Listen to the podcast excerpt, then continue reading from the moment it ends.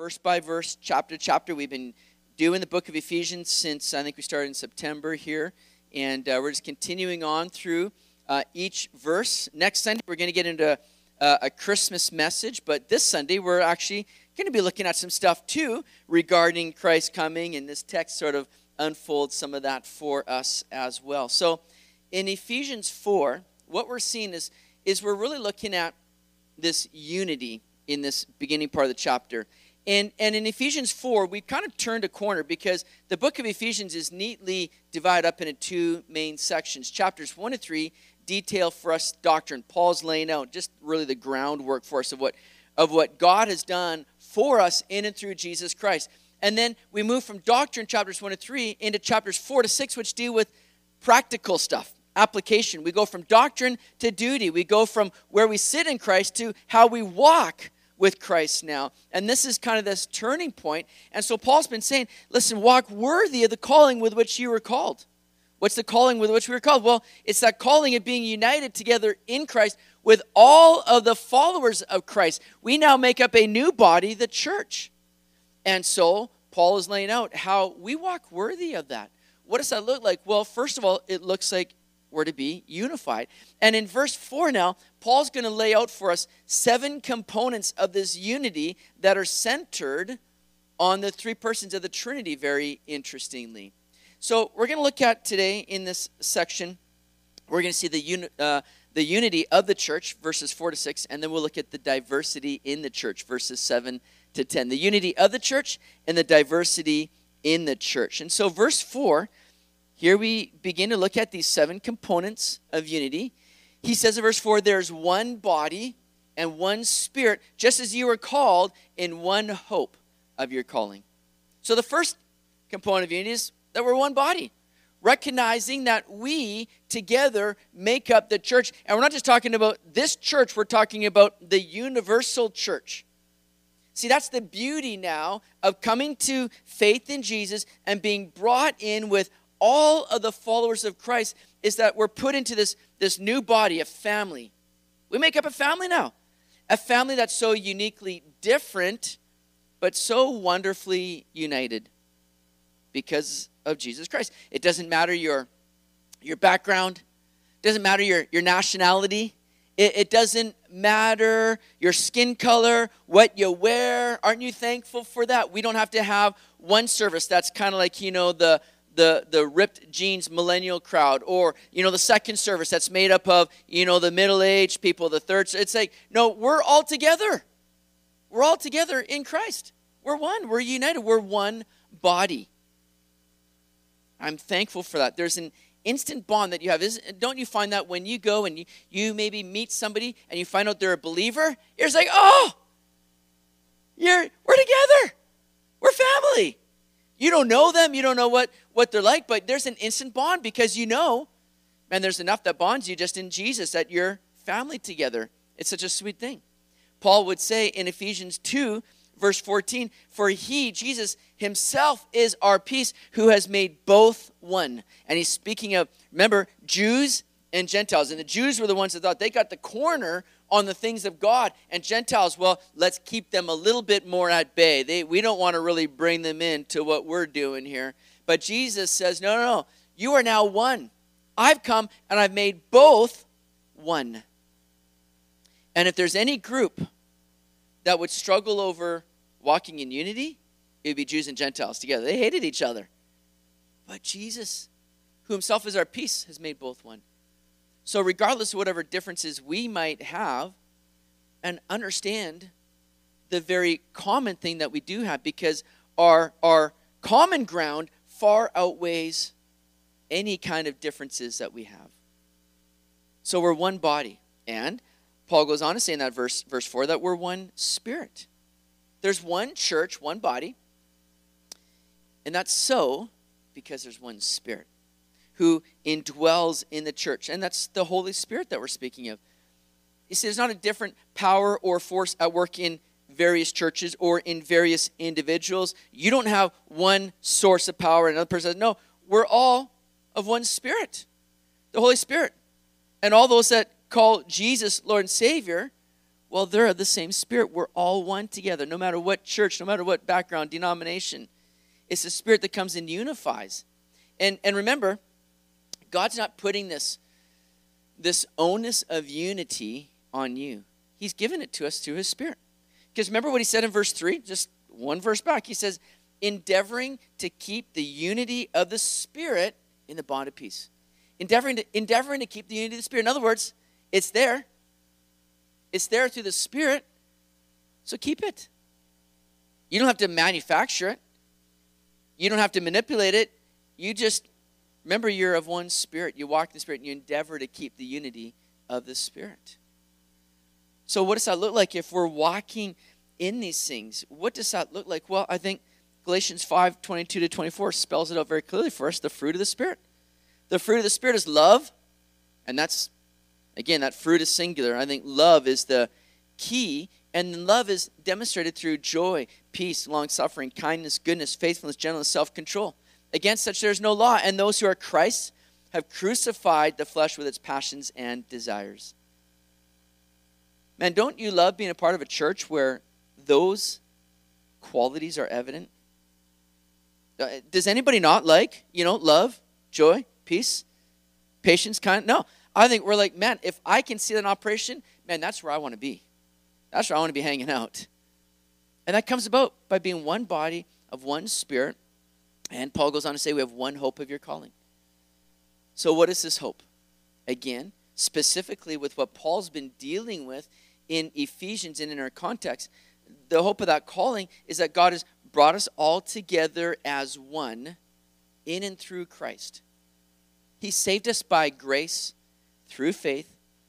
He's made us alive in Him when we were dead in trespasses and sins he's made us alive he's forgiven us he's cleansed us. And so now we're now made whole in him and we're brought together. God's not looking at certain people saying i'll take you i'll take you. Some of some people are wondering like lord am i am i in? Is it what can i uh, can i come? Am i a part of this too? Or no it's like you have that hope of this calling through your faith in jesus. And and we all come together now as one you don't have to look at yourself and go, I don't know if I really fit. No, if you're in Christ, you fit. and You belong. That's the beauty of this here. And Paul prayed that you might know the hope of that calling. He says in Ephesians chapter 1, if you flip over just a, a page or so, in Ephesians 1, verse 18, he says there that the eyes of your understanding being enlightened, that you may know what is the hope of his calling, what are the riches of the glory of his inheritance in the saints that you may know, he says, what is the hope of his calling. Paul prays here that this isn't just something you know intellectually, but this is something you know personally and internally that you know this. Not just know about it, but that you truly know it. So, as a result, now, coming into this one body in one spirit, we have a blessed hope, my friends. Hope of your calling is not just about coming in as one body now, where Jesus is gathering all people that believe in him together, where there's common ground, there's unity, but also now we understand that we have a blessed hope. That whatever we might face in this life, that we have something far greater now awaiting us eternal life, life in heaven with Jesus. No matter if 2021 makes 2020 look like a day at Disneyland. We know that that's not where our hope lies. Our hope is not here, it's elsewhere. The hope of heaven. Peter would write about that in 1 Peter 1, verse 3 to 4. Blessed be the God and Father of our Lord Jesus Christ, who according to his abundant mercy has begotten us again to living hope through the resurrection of Jesus Christ from the dead, to an inheritance incorruptible and undefiled, does not fade away. It's reserved in heaven for you. And he's got this just reserved for you. He's awaiting the day when He calls us home. That's our hope. Our hope is not in the things of this world, it's in what Jesus has done for us and what Jesus has in store for us. Paul goes on to say in verse 5 that we have one Lord, one faith, one baptism, and one God and Father of all, who is above all and through all and in you all. So, one Lord, he says. Well, no, that's speaking of Jesus Christ. Jesus is the head of the church. See, we all seek to follow him. Some people love to try to be the head. But no, we have, we have just one head, one Lord. One master is that, that term, that idea of Lord. It's Jesus Christ that we follow. We're not following one another. We're not following the trends of the world. We're following Jesus. And when we are all looking to say, I've got one Lord, we've got one Lord, it's Him that we follow. Guess what happens when we seek to follow Him? We find unity. We're on the same path, going in the same direction. We have one faith that again binds us together. Now, most likely, this isn't speaking of objective faith, that is the body of truth believed by Christians, but it's subjective faith, which is exercised by Christians in putting their, their trust and their faith in Jesus Christ, their Lord. See, there aren't different paths that lead us to the same place, as many would love to say. Ah, well, it doesn't really matter what you believe, as long as you know you're a, a good person and you do good, and you know, all paths eventually lead to God. Well, I mean, yes, all paths do lead to God, but there's only one path that's going to grant you righteousness before God, and that is through Jesus Christ and faith in Him.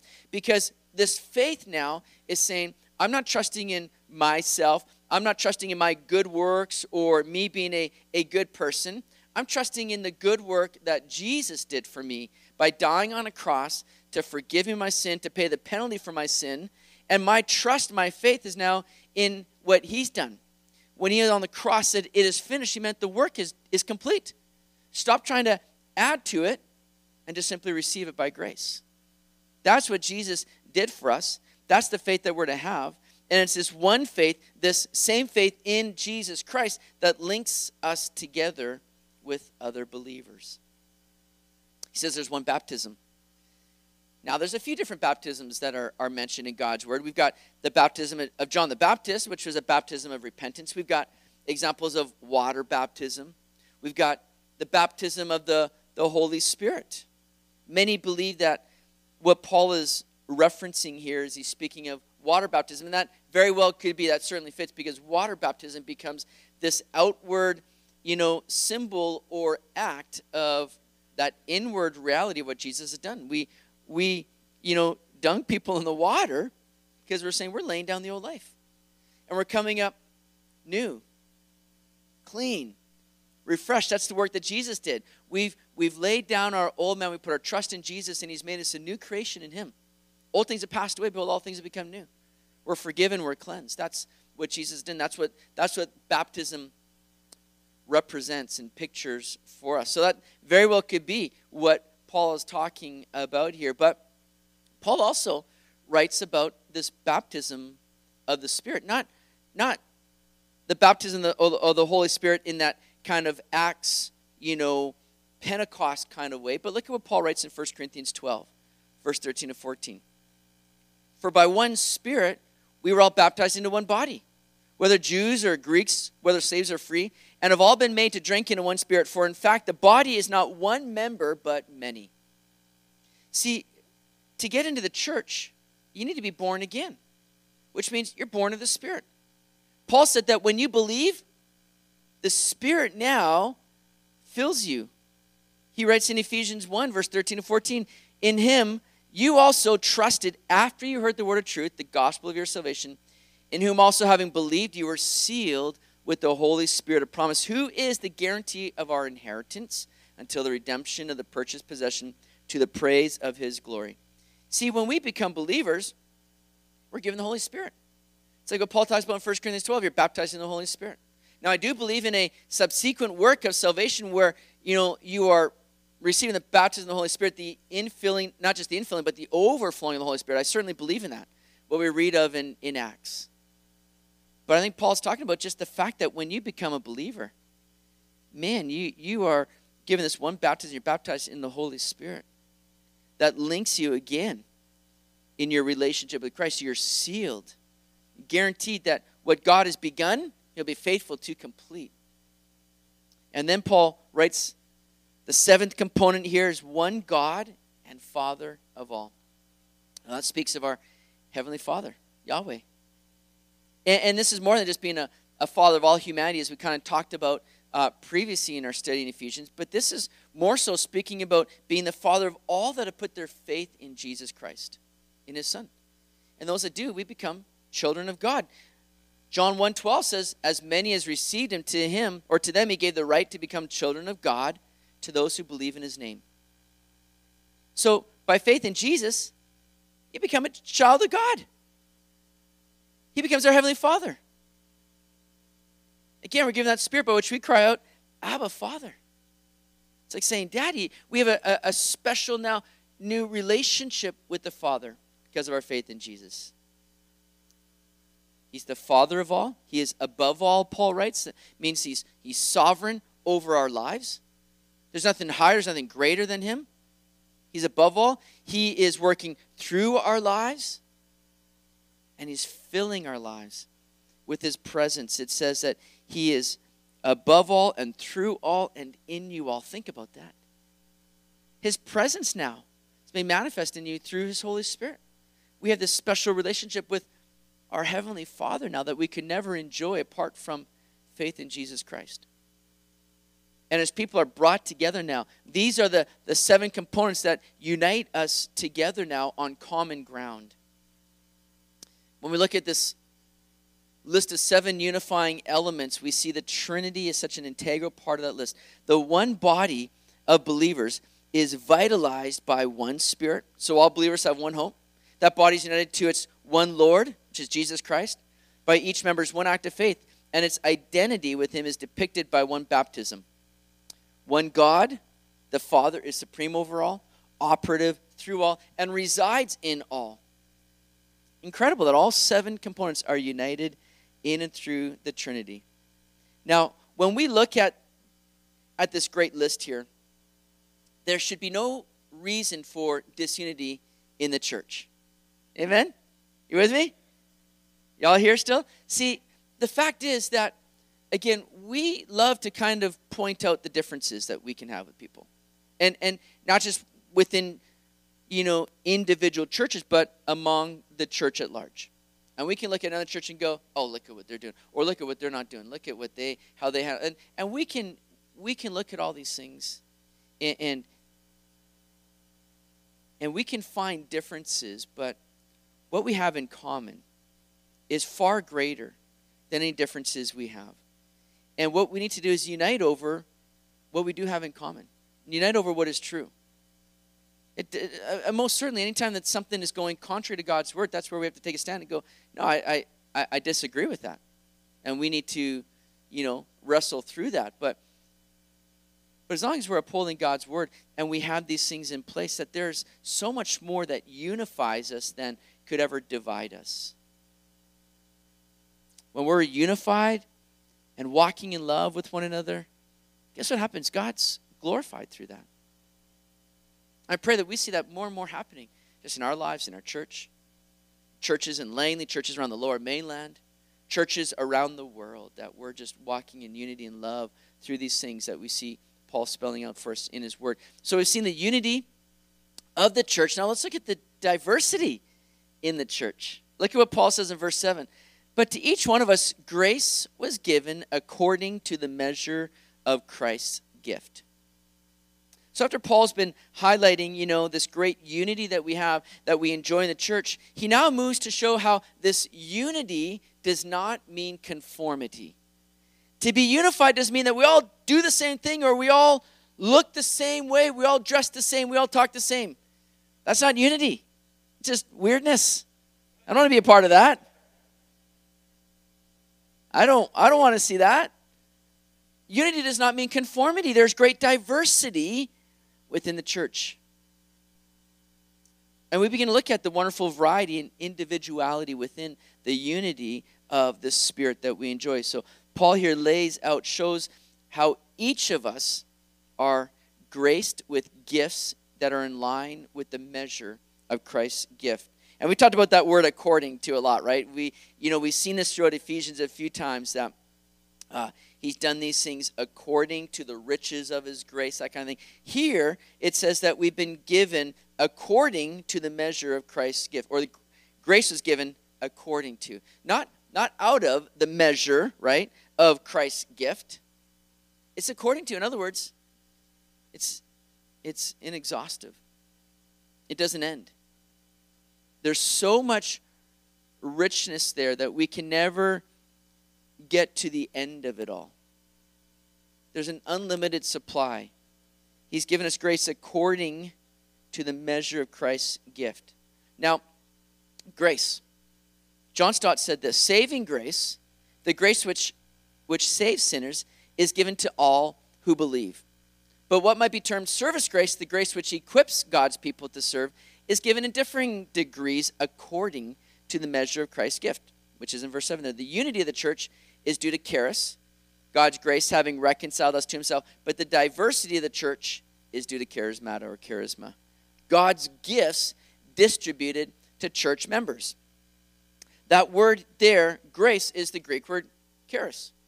And the word gifts that you would see like in um, in 1 Corinthians 12 talks about the, the gifts that we have. That word gifts is the Greek word charisma. So we got charis, grace, we got gifts, charisma. Grace is what unifies us, but charisma, gifts, is what, is what exemplifies this diversity by which we operate in the way that Christ has gifted us. Now, each of us have, you know, natural abilities. It's important that we don't kind of look at these gifts as just, you know, natural abilities we all have natural abilities that causes us to kind of maybe stand out from others, right? Some of my natural abilities um, would be, uh, um, it'd be, uh, it's definitely not, um, you know, I think we all probably have something. But here's the deal.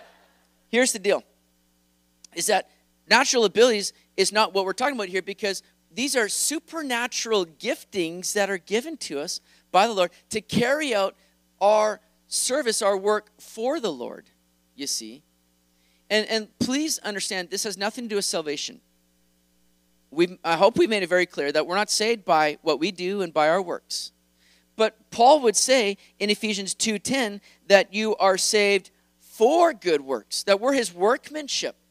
So we've been saved by grace freely, not of yourselves, lest anyone should boast, but we are saved now to do good works. And Jesus enables us by supernaturally gifting us to carry out these works that honor the Lord and that build up and equip the church together. Therefore, not your good. They're not, they're not to make us stand out, but they're to make Jesus stand out in us and to be a blessing to his people here. Now, I love what Warren Wiersbe said. How does the believer discover and develop his gifts? By fellowshipping with other Christians in the local assembly. Gifts are not toys to play with, they are tools to build with. And if they're not used in love, they become weapons to fight with, which is what happened in the Corinthian church. Christians are not to live in isolation, for after all, they are members of the same body. Those words that we read in verse at the beginning of verse 7 are important, where it says, But to each one of us Do you see that there in verse 7? Your translation might say it a little bit differently, but but to each one of us. Paul didn't say to some of you, God's gonna supernaturally gift. Or to a few of you, you might receive something from the Lord. No, he says, but to each one of us, grace was given according to the measure of Christ's gift. God has graced each and every one of you to be an active participant in the body of Christ, his church, and he's gifted each of you to be that member that serves the church, blesses and builds up one another to the glory of God, carries out God's purposes in that. And the grace is given in proportion to the gift. If the Lord has a particular function for you, he's going to supply you with the grace to carry that out now. Again, grace means what? It means that unmerited favor, ultimately nobody can say, well, I don't really, you know, I'm not really worthy of doing that. Oh, I couldn't really do that. You're right, you can't in yourself. We'll agree on that. You're not worthy, but God graces you to do so. It's an unmerited favor by which He calls you and equips you, He gifts you to carry out that role that He has for you within the body of Christ. And if He's moving you on to greater responsibility that might look rather overwhelming to you, guess what? He'll supply the grace for you to be able to carry that out to his glory. So it's vital for the health of the church to see that we're all participants and we're all involved. We're all part of one body, dependent on one another, each of us having been given grace according to the measure of Christ's gift. And regarding the gifts, Paul goes on now to kind of highlight not the gifts, but the giver of the gifts. Now look at verse 8 with me. Therefore, he says, When he ascended on high, he led captivity captive and gave gifts to men. Paul is speaking here when Christ died on the cross, he defeated sin, Satan, death, and he's risen again. And as he ascended, he says he led captivity captive. Now, we understand this picture here because it was a familiar picture in, in Paul's day in these times where the, the idea was a Roman general that was returning from battle who would lead his captives with him. And he would come home. As, as he would come home, people would come and bring gifts to him. It's kind of honoring him as this victorious king. And Jesus is our victorious king. But understand something it says that Jesus gave gifts. See, Paul is quoting from Psalm 18, or sorry, Psalm 68, verse 18, which says, You have ascended on high, you have led captivity captive, you, you have received gifts among men, even from the rebellious, that the Lord God might dwell there. But Paul, now, inspired by the Spirit, he changes this a little bit to fit the context and, and reveal an important truth for us that Jesus came to set people free and to bless them with gifts, not burden them with having to give. Jesus didn't receive gifts, he gave gifts. That's the difference here. See, our role in the church should never be seen as a burden to have to give. We've been blessed by receiving gifts. And as we begin to put them into practice, it's there that we experience the life of joy. Why? Because when we walk in line with what God has for us, when we follow in obedience to the Lord, and as He equips us as we step out in faith and be used of Him, you're carrying out His purposes, His will for your life. And there's no greater place of joy and blessing than when you are walking in line with what He has for you. This isn't something that Jesus says is a burden. I've saved you, so now I got to put you to work.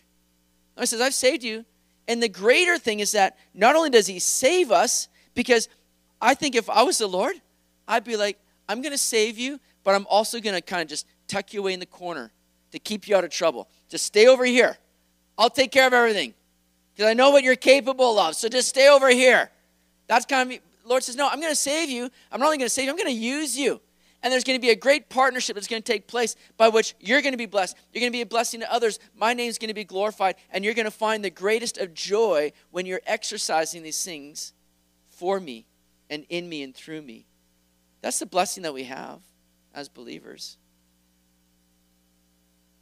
Y'all still with me here? Everybody, everybody at home still with me? Okay, all two of you. Right on. No, I hope there's more than two of you there at home.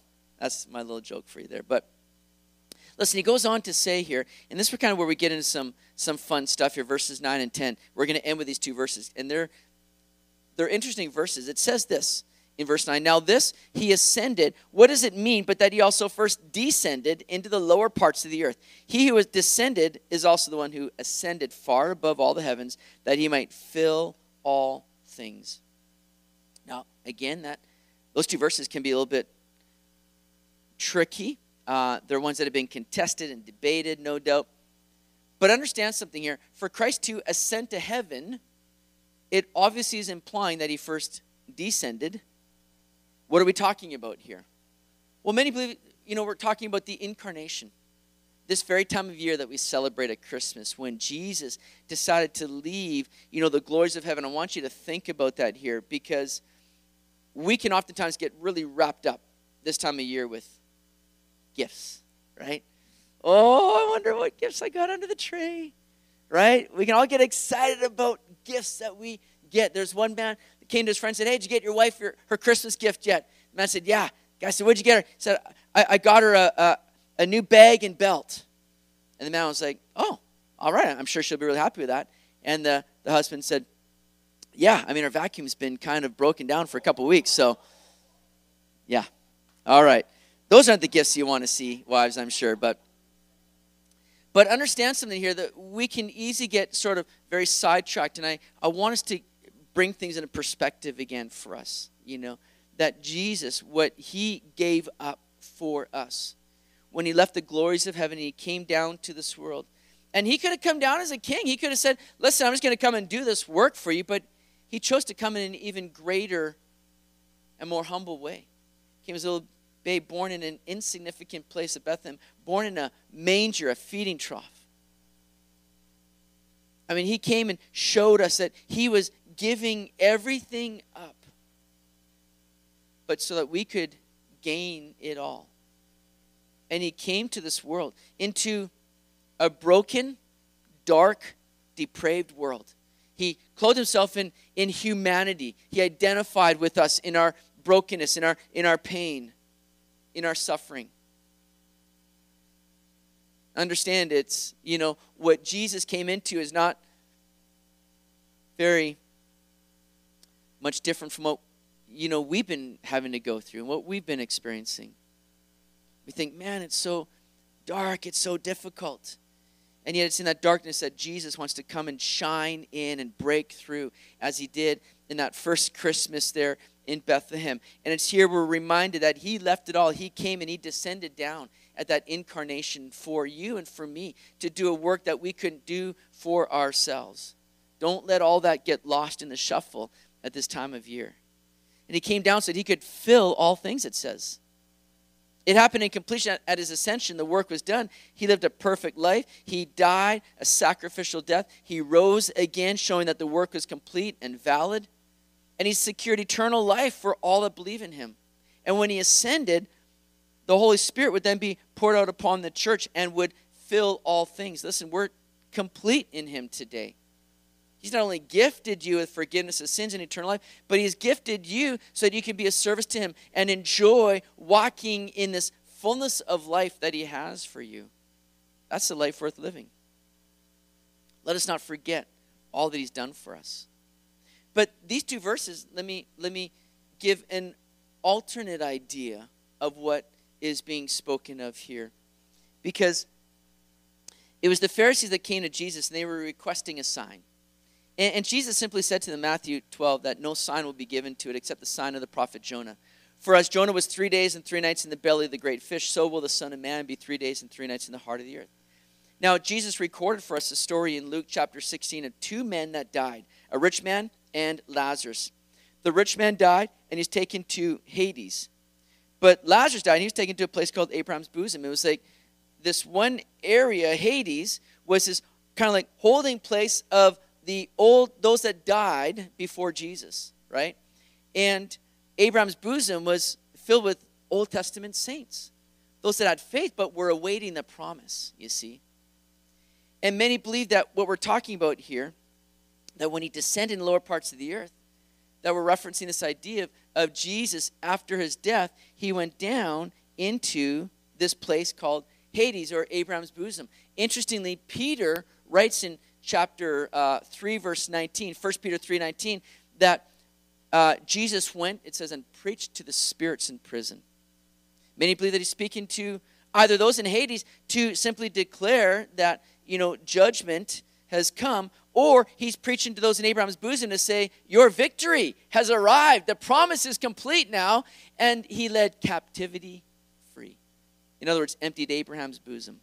Many believe that's what is being referenced here this great work of Jesus. And then he ascended far above all the heavens that he might again fill all things. Again, securing life for us, hope for us. That when we die now, as Paul would say, be absent from the bodies to be present with the Lord. That we have a blessed, a blessed hope in him.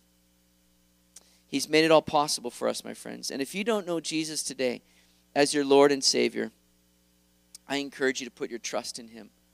There's no better life that you could live. There's nothing that this world can give you that will ever compare to what we have in Jesus. Because not only does He give us life now, but life eternal. We have fellowship with Him. We are brought into a relationship with Him because by our faith in Jesus and the work He's done for us, we're forgiven. And we're clothed in His righteousness, by which gives us a proper standing before God today. That doesn't come through your works, your ability comes through faith in Jesus. And I pray and encourage you if you're listening today, whether you're sitting here or watching online, that if you don't know Jesus today as your Lord and Savior, you put your trust in Him. You recognize your need, that you're lost in sin, but He came to forgive you and to cleanse you. And by putting your trust in Him, you're forgiven and you're brought into newness of life now. All by His grace. You can't earn it, can't work for it. You simply accept it. It's that free gift that He gives you. And as you're saved, as He fills you, He continues to work in you and use you, as we're seeing here. And so next time we'll pick it up in verse 12. And we're not going to get into really the specific gifts that we see in Ephesians here, but we're going to get into the gifted people that God uses to, again, equip the church. And we're going to look at some wonderful things. We'll save that for the new year. And uh, next Sunday, we'll be spending some time looking at uh, a great Christmas message here. So let's pray. Worship team, come up. We'll close with a song here this morning. Lord, thank you so much for all that you've done and, and accomplished for us. Thank you for the life we have in you, not just life now, but life eternal. And God, thank you that you've not just saved us to shelf us, you've saved us to use us, to continue to work in us and through us, and use us for your purposes and glory. And what a blessing it is, Lord, to be in that place. So I pray that you continue to pour out that gifting in our lives, Lord. And may we be those that are exercising that, using it to your glory and to the building up of your church. Go with us now, we pray. In your name, Jesus. Amen. Amen. Let's stand together.